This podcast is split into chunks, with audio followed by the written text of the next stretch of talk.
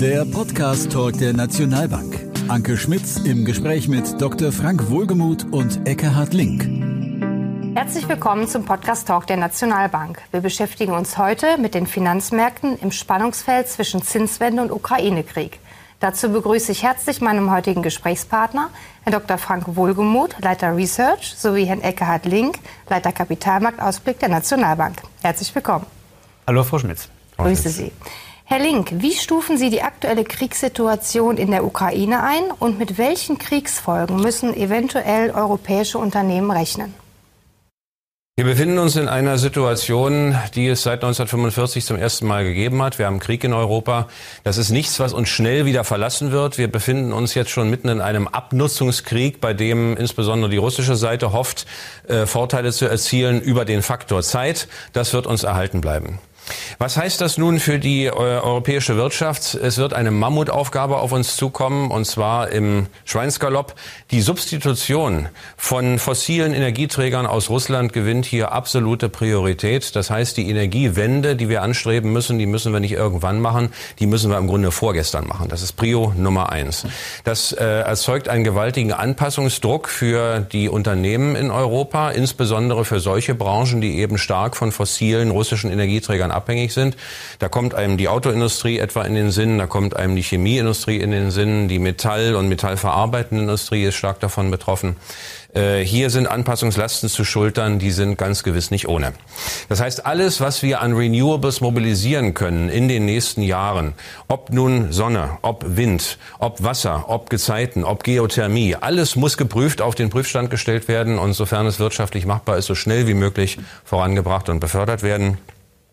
Die äh, wirtschaftliche Abhängigkeit Europas vom Rest der Welt, vom Geschehen des Restes der Welt, wird sicherlich dadurch noch zunehmen. Das heißt, die Unternehmen, die ja ohnehin schon vor dem Problem stehen, dass äh, die Europäische Union trotz ihres starken Zusammenhaltes es einfach nicht hinbekommt, einen selbsttragenden Aufschwung zu produzieren. Sie ist immer davon abhängig, was passiert in den Zielmärkten Nordamerikas und Asiens, äh, auf der Beschaffungsseite, auf der Fertigungsseite, auf der Absatzseite.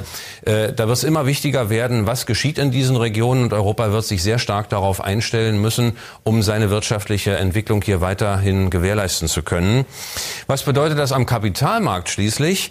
Ein Kriegsszenario ist selten eines, wo Freude aufkommt, so auch in diesem Falle natürlich nicht. Das heißt, die analytischen Bewertungen der Unternehmen, die in guten Zeiten relativ großzügig sind, angehoben werden, da wird den Unternehmen Entwicklungspotenzial zugebilligt, da wird sozusagen der Kapitalmarktanleger nun etwas geiziger. Die äh, Kursgewinnverhältnisse, die analytischen Relationen geraten unter Druck, werden zu zusammengefaltet. Man glaubt nicht mehr alles, was man so hört. Man stellt vieles skeptisch auf den Prüfstand. Äh, das heißt, da muss man sich ein bisschen nach der Decke strecken, wenn man dann entsprechend bewertet werden möchte als Unternehmen. Äh, das wird für manche Aktiengesellschaften eine kleine Herausforderung werden. Aber es nimmt dem Anleger nicht die Chancen, in diesem Umfeld dann noch zu reüssieren. Herr Dr. Wohlgemuth, welche Auswirkungen sind denn von der markanten US-Zinswende für die Aktienmärkte zu erwarten?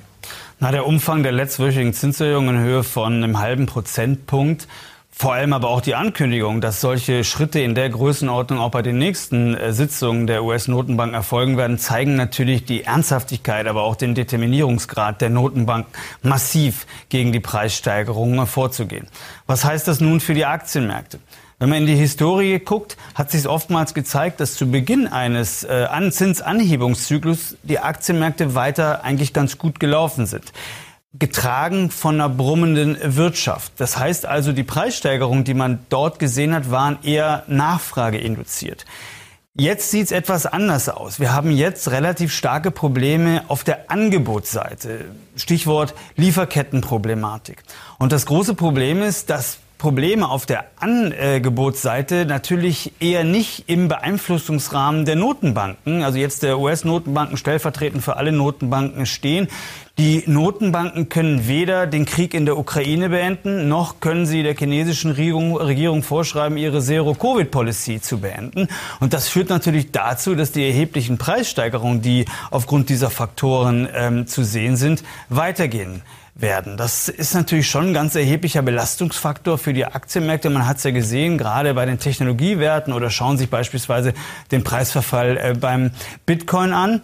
Und das wird sicherlich auch die nächsten Wochen, vielleicht sogar Monate so weitergehen.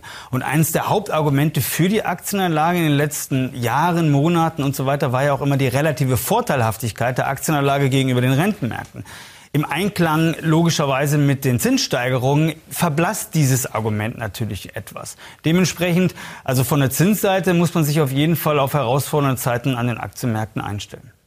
Sie sprachen gerade schon die Zero-Covid-Politik der chinesischen Regierung an. Welche Auswirkungen erwarten Sie da?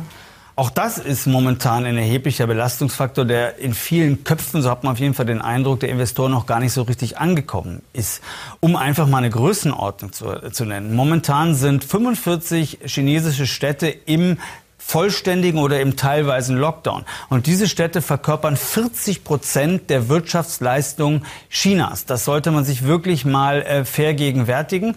Das zeigt natürlich, dass das, was dort passiert, einen erheblichen Einfluss auf die chinesische Wirtschaft hat und damit auch auf die Weltwirtschaft. Eine ganz wesentliche Zahl ist ja, dass in China mittlerweile 18 Prozent der Weltproduktion produziert werden. Und wenn es dort Probleme gibt, kann man sich vorstellen, dass es natürlich dann auch erhebliche Probleme auf die Weltwirtschaft hat. Gerade europäische Unternehmen, die ja im hohen Maße abhängig sind von in China gefertigten Vorprodukten, stehen natürlich vor erheblichen Problemen. Und leider ist auch zu erwarten, dass dass die Probleme, die damit einhergehen, weil A, die Zero-Covid-Policy ja noch gar nicht ähm, beendet ist und B, natürlich wir diese Probleme auch noch gar nicht richtig gesehen haben, weil sie ja auch noch äh, im quasi fortwährend ähm, ähm, da sind, werden sicherlich in den nächsten Wochen weiterhin und Monaten stark auf den Märkten lasten. Nehmen Sie beispielsweise Shanghai, den größten Containerhafen der Welt. Da haben Sie einen Megastau, wo jetzt schon viele Experten sagen, es wird Monate dauern, bis der sich auflösen wird. Und das wird natürlich gerade die Lieferkettenproblematik weiter anheizen und es wird natürlich auf der anderen Seite auch die Preissteigerungsraten weiter weiter anheizen und wird den Druck auf die Notenbanken weiterhin sehr hoch halten. Wie beurteilen Sie denn aufgrund dieser ganzen Tatsachen die Situation an den Aktienmärkten insgesamt? Na, es ist eine herausfordernde Gemengelage. Und zwar so herausfordernd wie sicherlich schon seit Jahren oder auch Jahrzehnten nicht mehr, muss man ganz klar sagen, weil eine Menge von Faktoren zusammenkommen. Wenn man sich mal auf der einen Seite die positiven Faktoren für die Aktienanlage anguckt, dann ist natürlich ein klarer Punkt, der dafür spricht, Aktien gelten als sehr geeigneter Inflationsschutz. Das gilt insbesondere für globale Konzerne mit einer hohen Preissetzungsmacht. Dann, wenn man sich die Unternehmensergebnisse momentan anguckt, es läuft ja gerade die äh, Berichterstattung zum ersten Quartal, dann sind die Ergebnisse sowohl was den, um, äh, den, den Umsatz angeht, aber auch die Gewinne eigentlich als sehr ordentlich zu bezeichnen. Und zwar sowohl für die USA, aber als auch für Europa. Wir haben hohe Dividendenrenditen und wir haben natürlich schon weltweit ein sukzessives Nachlassen der negativen Implikationen der Covid-Pandemie. Das muss man natürlich ganz klar festhalten. Auf der anderen Seite, also negativ steht natürlich ganz klar die Sorge, dass sich die Inflationsraten quasi auf dem Niveau festsetzen und dementsprechend auf die Notenbanken deutlicher Druck äh, entsteht, die Zinsen vielleicht noch schneller zu erhöhen, als sie ohnehin geplant haben. Und dann natürlich der Ukraine-Krieg, äh, Krieg, der natürlich immenses Maß an Unsicherheit gerade im Unternehmenssektor mitbringt. Wir haben ja gerade gesagt, die Unternehmensergebnisse sehen noch ganz gut aus, aber die Unternehmensausblicke sind schon sehr, sehr vage. Warum? Weil natürlich die Unternehmen sich eine Riesenwelle an Unsicherheit gerade in Europa äh, ähm, ausgesetzt sehen. Das sollte man nicht vergessen.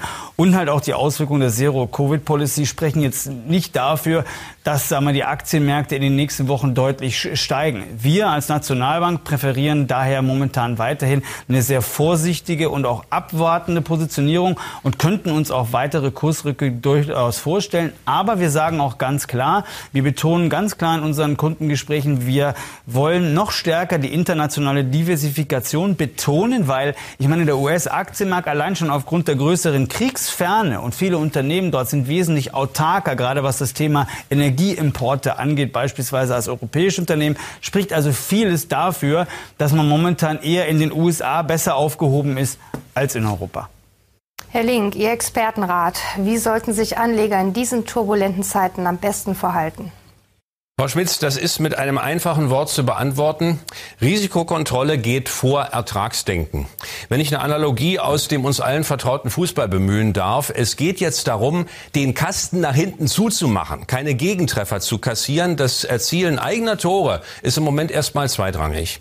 Äh, wenn man also das überträgt auf die Depotzielsetzung, dann muss man versuchen, die Schwankungsfreude des Ergebnisses im Depot rauszukriegen. Bässen sind leider dafür geeignet, kräftige Schwankungen im eigenen Depotergebnis zu produzieren. Die gilt es zu bändigen. Wie mache ich das? Als Rentenanleger keine Kompromisse, was die Schuldnerqualität anbelangt. In guten Zeiten ist es immer schön, bonitätsmäßig zweifelhafte Schuldner zu kaufen. Die geben eine höhere Rendite. Das macht Spaß. Da wird Geld verdient. Das ist auch ein Gedanke, der im Augenblick keinen Platz haben sollte. Was habe ich von der hohen Rendite, wenn es zu Ausfällen bei Zinsen, äh, Zinszahlungen und bei Tilgung kommt? Hier kann also nur ganz klar im Vordergrund stehen, Bonität so gut wie möglich und Klumpenrisiken vermeiden. Was mache ich im Aktienbereich? Äh, zunächst mal gucke ich mir an, wie ist mein Depot eigentlich strukturiert und dann gucke ich als nächstes, was kann ich denn verkraften? Womit kann ich noch ruhig schlafen? Simples Beispiel. Äh, Sie haben einen Aktienanteil von 50 Prozent. Und Sie überlegen jetzt, was mache ich, wenn der Markt nochmal 20 Prozent runterkommt? Antwort, ich bin 10 Prozent meines Geldes quitt, was im Depot drin ist. Frage an mich selber, kann ich das verkraften? Kann ich da noch schlafen? Wenn die Antwort nein ist, weiß ich sofort, 50 Prozent ist zu viel, muss weniger sein. So tastet man sich da möglicherweise über mehrere Schritte entsprechend dran. Äh, als Folge würde eine Depotstruktur entstehen, wo Sie sagen, das begrenzt mir die Schwankungsfreude meines Ergebnisses und lässt mich noch ruhig schlafen. Und auch hier ist natürlich der Ratschlag vom äh, Kollegen Dr. Wohlgemuth angemessen, entsprechende Diversifikation herzustellen, Klumpenrisiken eben zu begrenzen. Äh, nebenbei gesagt, alles Prinzipien, die das Portfolio-Management unseres Hauses in professioneller Weise für Sie jederzeit gewährleistet. Vielen Dank für diese sehr hilfreichen Ausführungen.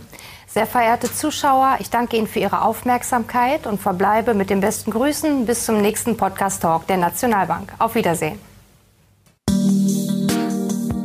Seien Sie auch beim nächsten Mal dabei und abonnieren Sie den Podcast Talk der Nationalbank.